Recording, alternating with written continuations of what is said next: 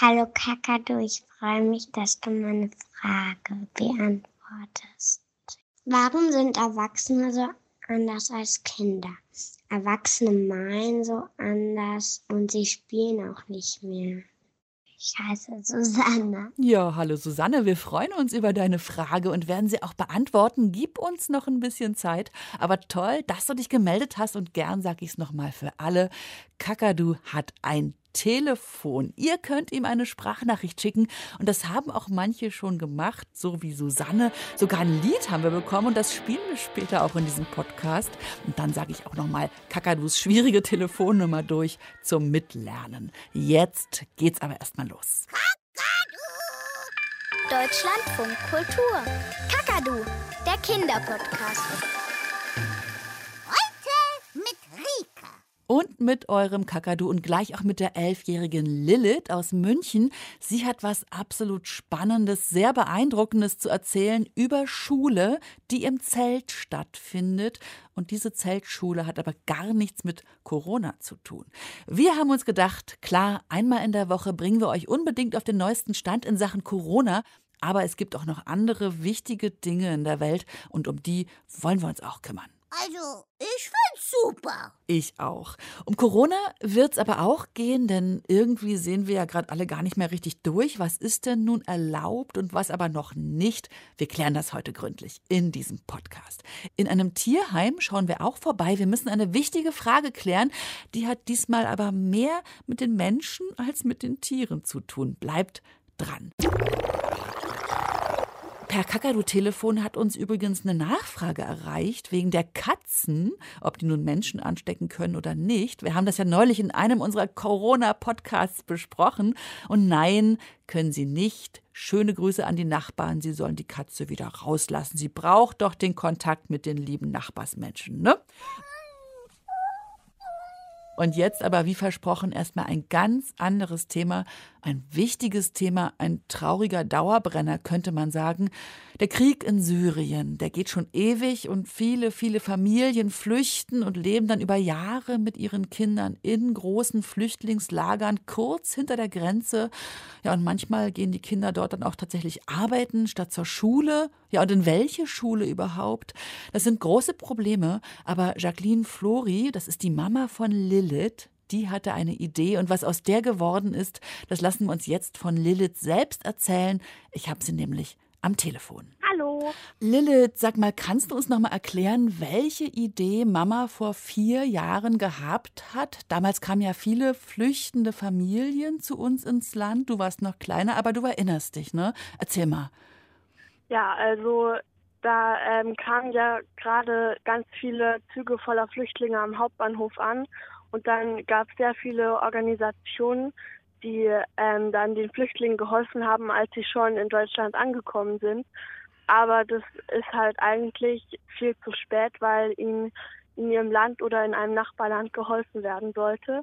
Und deswegen bauen wir jetzt im Libanon, also in einem Nachbarland von Syrien, ähm, bauen wir Zeltschulen. Hm. Mama hatte damals die Idee, ne, die Hilfe direkt dorthin zu bringen, hat Geld gesammelt, Unterstützer gefunden, hat ja auch Freunde im Libanon. Wie ging denn das weiter? Jetzt sind wir heute, aber damals vor vier Jahren, dann gab es die erste Zeltschule. Ihr habt die mit eröffnet, du, dein Bruder, ihr wart dabei. Woran erinnerst du dich noch? Also ich habe mich erinnert, dass wir zur Feier des Tages in einem bei äh, einem Straßenhändler eine Dose, ein paar Dosen Sprühschnee gekauft haben und ähm, ein bisschen Kuchen. Und dann haben wir da eine Party gemacht bei 50 Grad in diesem Zelt, weil äh, alle Kinder aus dem ganzen ähm, Flüchtlingscamp in diesem Zelt waren und ähm, dann haben wir da eine Sprühschneefeier gemacht. Ich kenne Sprühschnee nämlich nicht. Ich wundere ja. mich gerade, ist es was Kaltes oder was zum Essen? Nein, das ist ähm, also es ist so ähnlich wie Sahne, nur dass man es nicht essen kann. Aha, okay, okay, gut, weil der Kuchen hat ja jetzt so gut dazu gepasst, ne? Jetzt, ja. jetzt sind wir ja mitten in so einem, in so einem Partygefühl, aber wir müssen noch mal uns dieses Zelt angucken, denn darum geht es ja. Eine Schule, eine Zeltschule in einem Flüchtlingsheim. Das können sich unsere Kakadu-Kinder überhaupt nicht vorstellen. Kannst du uns beschreiben, wie ein Flüchtlingscamp kurz hinter der syrischen Grenze aussieht? Ähm, es stehen sehr, sehr viele Zelte aus Müll, also aus alten Werbeplanen, die im Müll gefunden wurden, ganz nah aneinander. Und die sind auch nur so aus Holzlatten, die im Müll gefunden worden sind. Und das sind halt manchmal sehr große Camps auch. Die Zelte stehen ganz nah nebeneinander. Ähm, und es gibt so kleine Gänge und der Boden ist aus Steinen, aus spitzen Steinen, sodass man da gar nicht wirklich richtig laufen kann. Als du das erste Mal mit Mama mitgefahren bist, warst du ja noch richtig klein. Jetzt bist du elf. Wie hast du dich gefühlt dort? Ähm, also es hat sich gut angefühlt, dass die Kinder jetzt eine Schule haben wegen uns und die haben sich auch alle sehr, sehr gefreut. Und wir haben ähm, dann auch Rucksäcke verteilt mit Schulsachen und da hat sich jeder so drüber gefreut. In Deutschland die meisten Kinder freuen sich jetzt auch nicht wirklich auf die Schule, sagen ja, oh nee, nicht schon wieder Schule. Aber die haben sich richtig gefreut hm. Jetzt sind wir also schon mittendrin in der Frage, wie ihr dort helft. Ihr habt die Schulen gebaut, dort werden dann Materialien verteilt, Unterricht wird gemacht. Ich wollte noch mal wissen, du bist ja ein Kind, was in München lebt und dann kommst du in so ein Flüchtlingsheim und erzählst von Zeltplanen und staubigen Wegen. Das ist ja doch ein großer Unterschied gewesen zu deinem Leben hier. Ja, also man schätzt jetzt alles mehr wert, weil da hatten alle aus dem Camp seit Jahren keine warme Dusche mehr oder sowas. Oder ähm, irgendwie was äh, Süßigkeiten oder irgend äh, was Leckeres zu essen vielleicht und auch keine neuen neue Kleidung. Also äh, die meisten Familien sind mit der Kleidung geflohen, die sie gerade anhatte, als sie fliehen mussten. Und dann wird halt alles an die kleineren Geschwister weitergegeben. Mhm. Und ähm, es ist halt auch schon die Kleidung ziemlich zerlöchert. Und die meisten Kinder haben auch keine Schuhe oder Socken, was jetzt sehr, sehr schlimm ist, weil es da ja nur Stein-Schotterboden gibt, der sehr spitz ist. Genau, von dem hast du ja auch schon erzählt. Das habe ich auch gerade gedacht. Ich habe diesen Boden vor mir gesehen. Und wie du mir das jetzt gerade erzählst, Lilith, kriege ich direkt so ein bisschen Gänsehaut, weil mich das richtig mitnimmt, was dort los ist und was wir hier immer gar nicht so richtig sehen. Ja, ähm, ich habe auch gelesen, dass ihr das Wasser für das Flüchtlingscamp kauft. Also der Verein, der sich inzwischen gegründet hat, ne? Zeltschule e.V. Ja, also es gibt kein fließendes Wasser. Wir müssen in die Camps jeden Tag frisches Wasser liefern lassen in so großen Tanks, wo jede Familie einen kleinen Tank hat, der im Zelt steht, einen kleineren Tank. Und da füllt sich dann halt jeder den Tank auf und ähm, hat dann so eine ziemlich große Familie. Da leben oft zehn Leute in einem kleineren Zelt. Sind es, äh, ist es ziemlich, ziemlich wenig Wasser. Mhm. Ich habe es gerade schon gesagt, Zeltschule e.V. heißt der Verein, der sich aus der ersten Aktion quasi gegründet hat. Inzwischen sind es ja, glaube ich, 13 Schulen im Libanon und auch in Syrien. Zeltschule e.V., dieser Verein sammelt natürlich Geld. Und das sagen wir jetzt in diesen Zeiten doch besonders gern, auch hier beim Kakadu mal durch. Denn jetzt landen wir wieder bei Corona. Normalerweise macht Mama ja viele Spendenaktionen, ne? und auch in öffentlichen Räumen. Jetzt bricht das alles weg. Sprecht ihr darüber zu Hause? Erzählt dir Mama, worum sie sich gerade sorgt? Ja, also wir nehmen natürlich viel weniger Spenden ein, obwohl wir ähm, jetzt zusätzlich natürlich doppelt so viel Wasser brauchen, damit man sich regelmäßig die Hände waschen kann. Und wir brauchen mehr Seife und Desinfektionsmittel und Masken.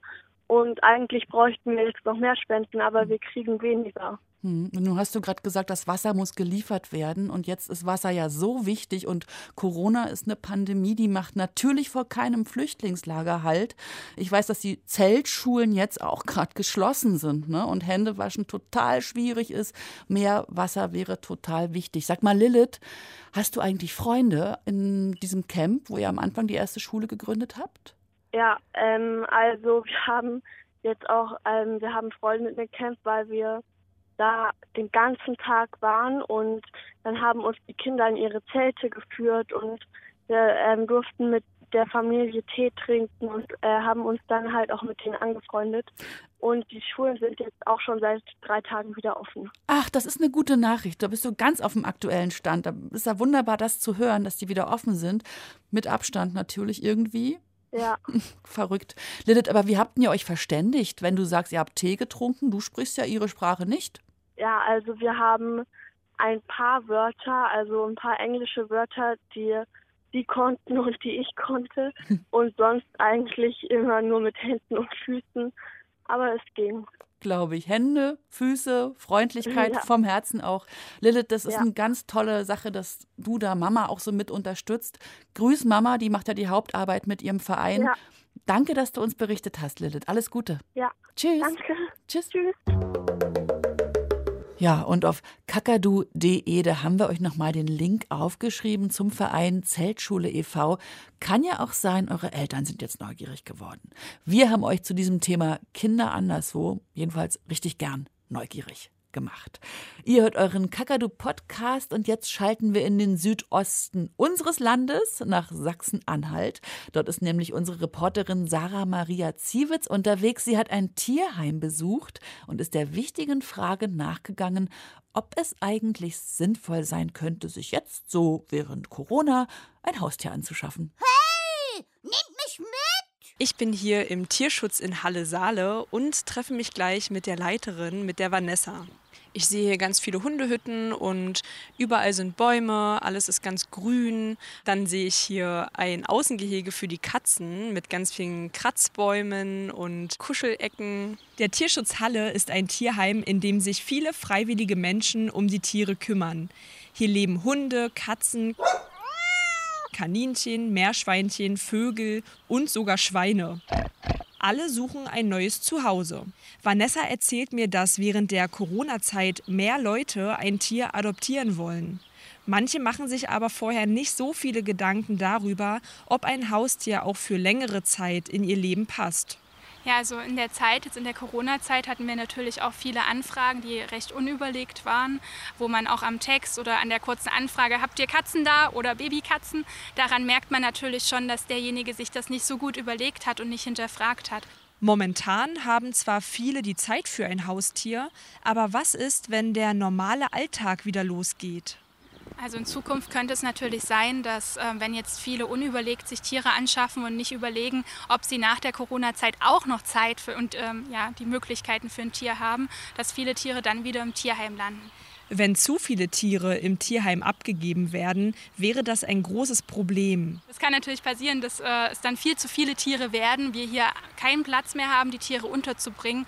Und ähm, ja, das wäre natürlich nicht gut, wenn so viele Tiere dann einfach ähm, in der Luft hängen und kein Zuhause haben mehr. Wenn ihr darüber nachdenkt, euch ein Haustier anzuschaffen, dann solltet ihr vorher genau überlegen, ob ihr ein Haustier über längere Zeit halten könnt und möchtet.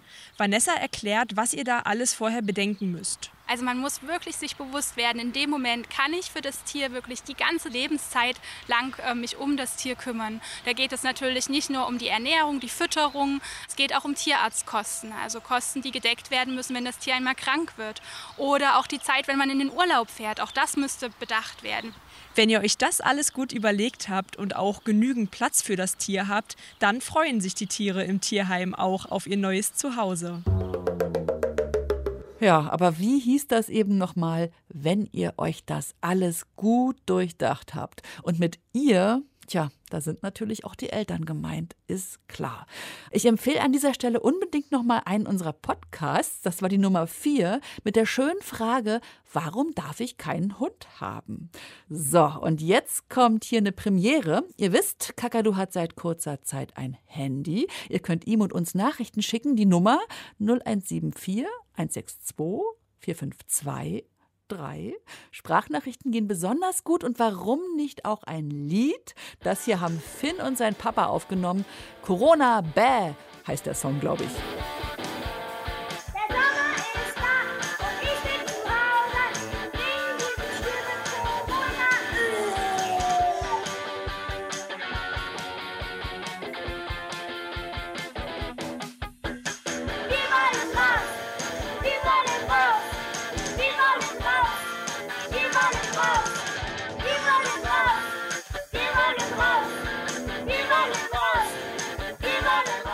So, der Corona-Frust ist jetzt auf jeden Fall raus. Viele Grüße an Finn und Papa aus Berlin. Und wenn ihr uns auch eine Nachricht schicken wollt, 0174 162 4, 6, 2, 3. So, Finn und Papa, die Aussichten, die sind ja gar nicht so schlecht. Wir dürfen raus und jetzt kommt auch der Sommer in großen Schritten. Pfingstmontag ist es schon mal richtig warm geworden und deshalb waren viele auch schon baden. Wir waren am Stadtrand von Berlin an einem See und ganz ehrlich, ähm, hatten wir nicht gerade noch ganz viele Corona-Regeln, so von wegen Abstand und bitteschön nicht viele Menschen aufeinander? Ich konnte das an diesem Badesee überhaupt nicht entdecken. Und klar, es ist inzwischen auch viel erlaubt, aber doch nicht alles, oder? Das Virus soll ja keine neue Großchance kriegen in diesem kommenden Sommer. Ich frage nach. Susanne Billig ist Wissenschaftsjournalistin, hat uns hier im Podcast schon ziemlich gut geholfen in Sachen Coronavirus und jetzt brauchen wir sie wieder. Hallo Susanne. Hallo. Du bitte bring mal Licht ins Bunte. Wir sehen nämlich nicht mehr ganz durch. Am Badesee war alles voll mit Menschen auf Decken und ganz dicht saßen die. Ist es erlaubt oder ist es nicht erlaubt? Naja, so ganz dicht, eng an eng, ganz viele Menschen, das ist im Moment tatsächlich überall in Deutschland noch verboten.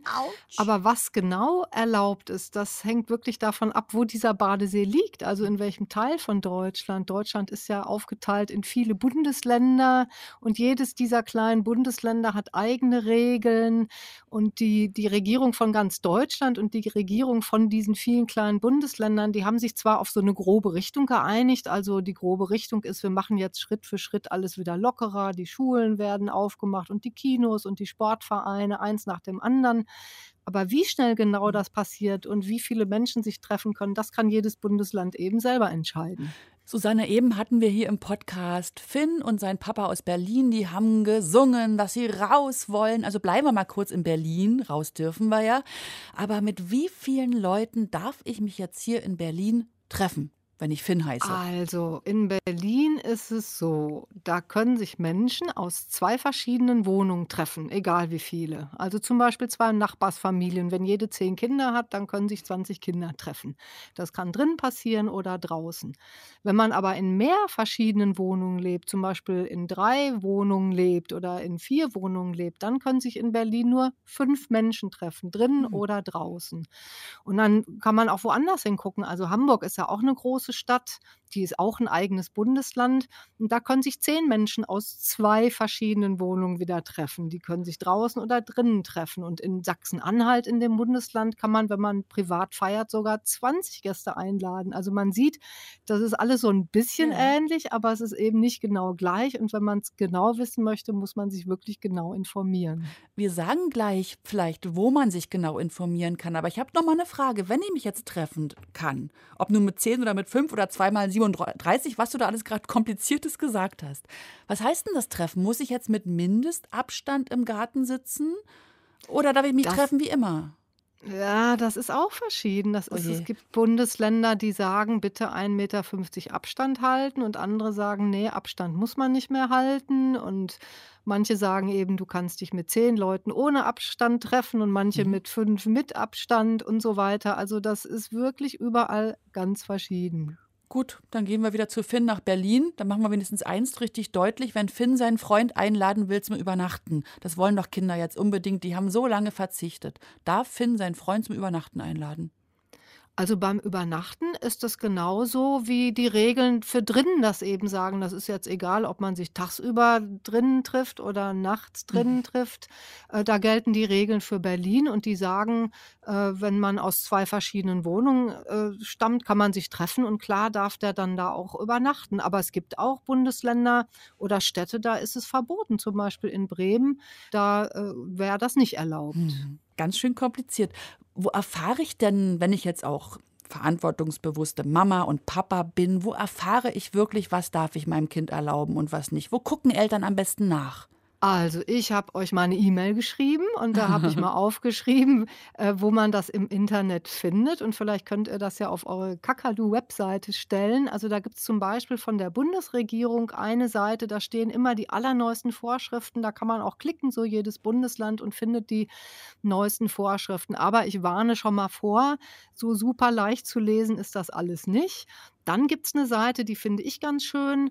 Äh, die ist in leichter Sprache geschrieben. Mhm. Leichte Sprache heißt, das ist nicht so kompliziert, sondern es sind Mhm. schöne kurze Sätze und leichte Wörter. Das ist für alle jüngeren Menschen oder für welche, die eh lieber kurze Sätze lesen oder wenn der Kopf mittags mal müde ist. Mein Kopf ist mittags immer müde, dann kann ich nur leichte Sachen lesen. Und auf dieser Seite in leichter Sprache könnte man dann eben alle Informationen zu Corona auch in leichter Sprache nachlesen. Susanne, das ist ja ein richtig guter Tipp. Und weil Links so kompliziert zum Durchsagen sind, du hast uns eine E-Mail geschrieben, wir gucken uns die an und stellen diese Links direkt auf unsere Kakadu-Seite. Das sagt also euren Eltern durch, da sollen sie nachgucken. Ja, und ansonsten, was soll man sagen? Köpfchen einschalten bleibt gefragt und im Zweifel nachgucken. Können wir es so sagen, Susanne? Ja, nachgucken ist leider wichtig. Es ist eben alles noch kompliziert. Mhm. Man weiß nicht genau, wie gefährlich ist dieses Virus noch. Und das wird halt überall anders bisschen eingeschätzt. Und deswegen bleibt uns da nichts anderes übrig. Wenn wir uns an die Regeln halten wollen, müssen wir uns wirklich genau informieren. Und im Zweifel Oma und Opa wirklich noch schützen. Natürlich, auf jeden Fall, das ist wichtig. Das ist wichtig. Susanne, dir vielen Dank.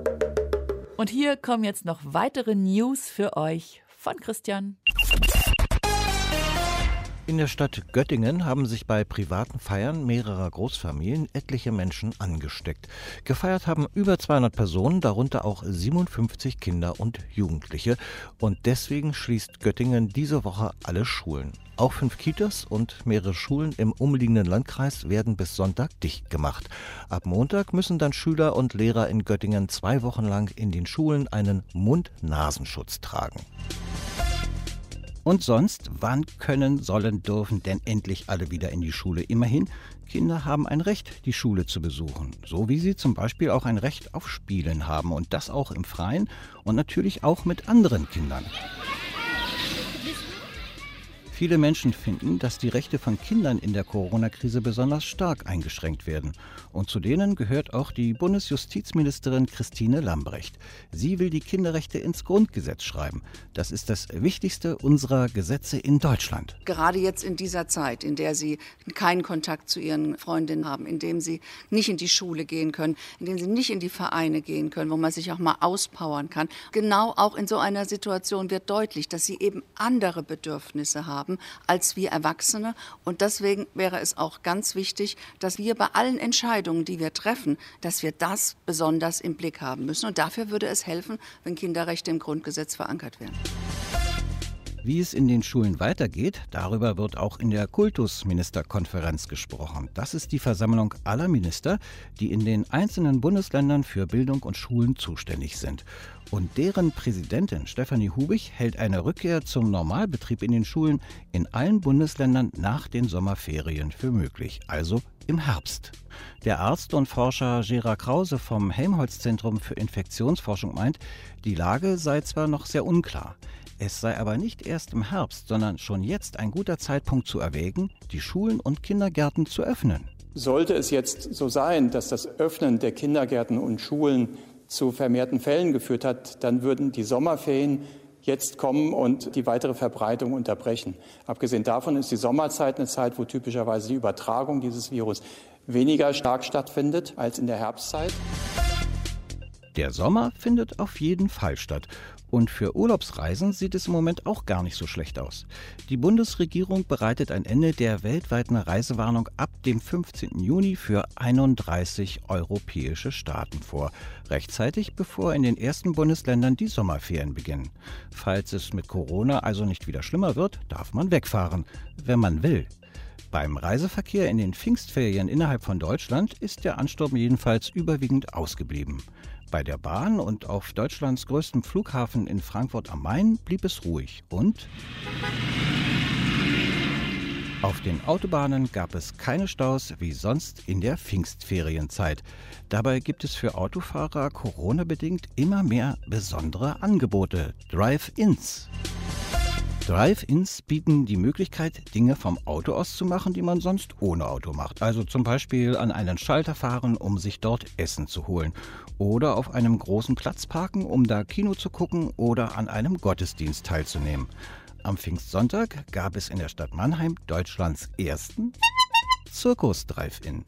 Auf einem großen Parkplatz konnten die Besucher im Auto verschiedene Attraktionen ansteuern, darunter Clowns, Jongleure, Einradfahrer, Seiltänzer und Trapezkünstler. Das Programm des Kinder- und Jugendzirkus Paletti hatte rund 1000 Besucher angezogen. Kannst du das nochmal sagen? Dankeschön, Christian. Und wenn wir bei den Neuigkeiten sind, so mittelneu ist ja, dass Kakadu ein Handy hat. Ich habe es heute schon öfter gesagt, auf das ihr Sprachnachrichten schicken könnt. Und weil die Nummer ja immer so schnell durchrauscht, wollte ich sie unbedingt nochmal durchsagen. 0174 162 452 3. Sprachnachrichten, Lieder, Gedichte, Fragen. Sprecht dem Vogel einfach was in seine WhatsApp-Sprachbox. Das gefällt mir. Seht ihr? Und jetzt mache ich noch eine kleine Eselsbrücke zum Nummern merken. Wartet mal. ähm, 0174, Kakadu hier. 162, mach ihn froh. 452, sei dabei. 3, sag Hi. Ich bin Rike und sag Tschüss. Bis bald. Passt auf euch auf. Deutschlandfunk Kultur. Kakadu, der Kinderpodcast.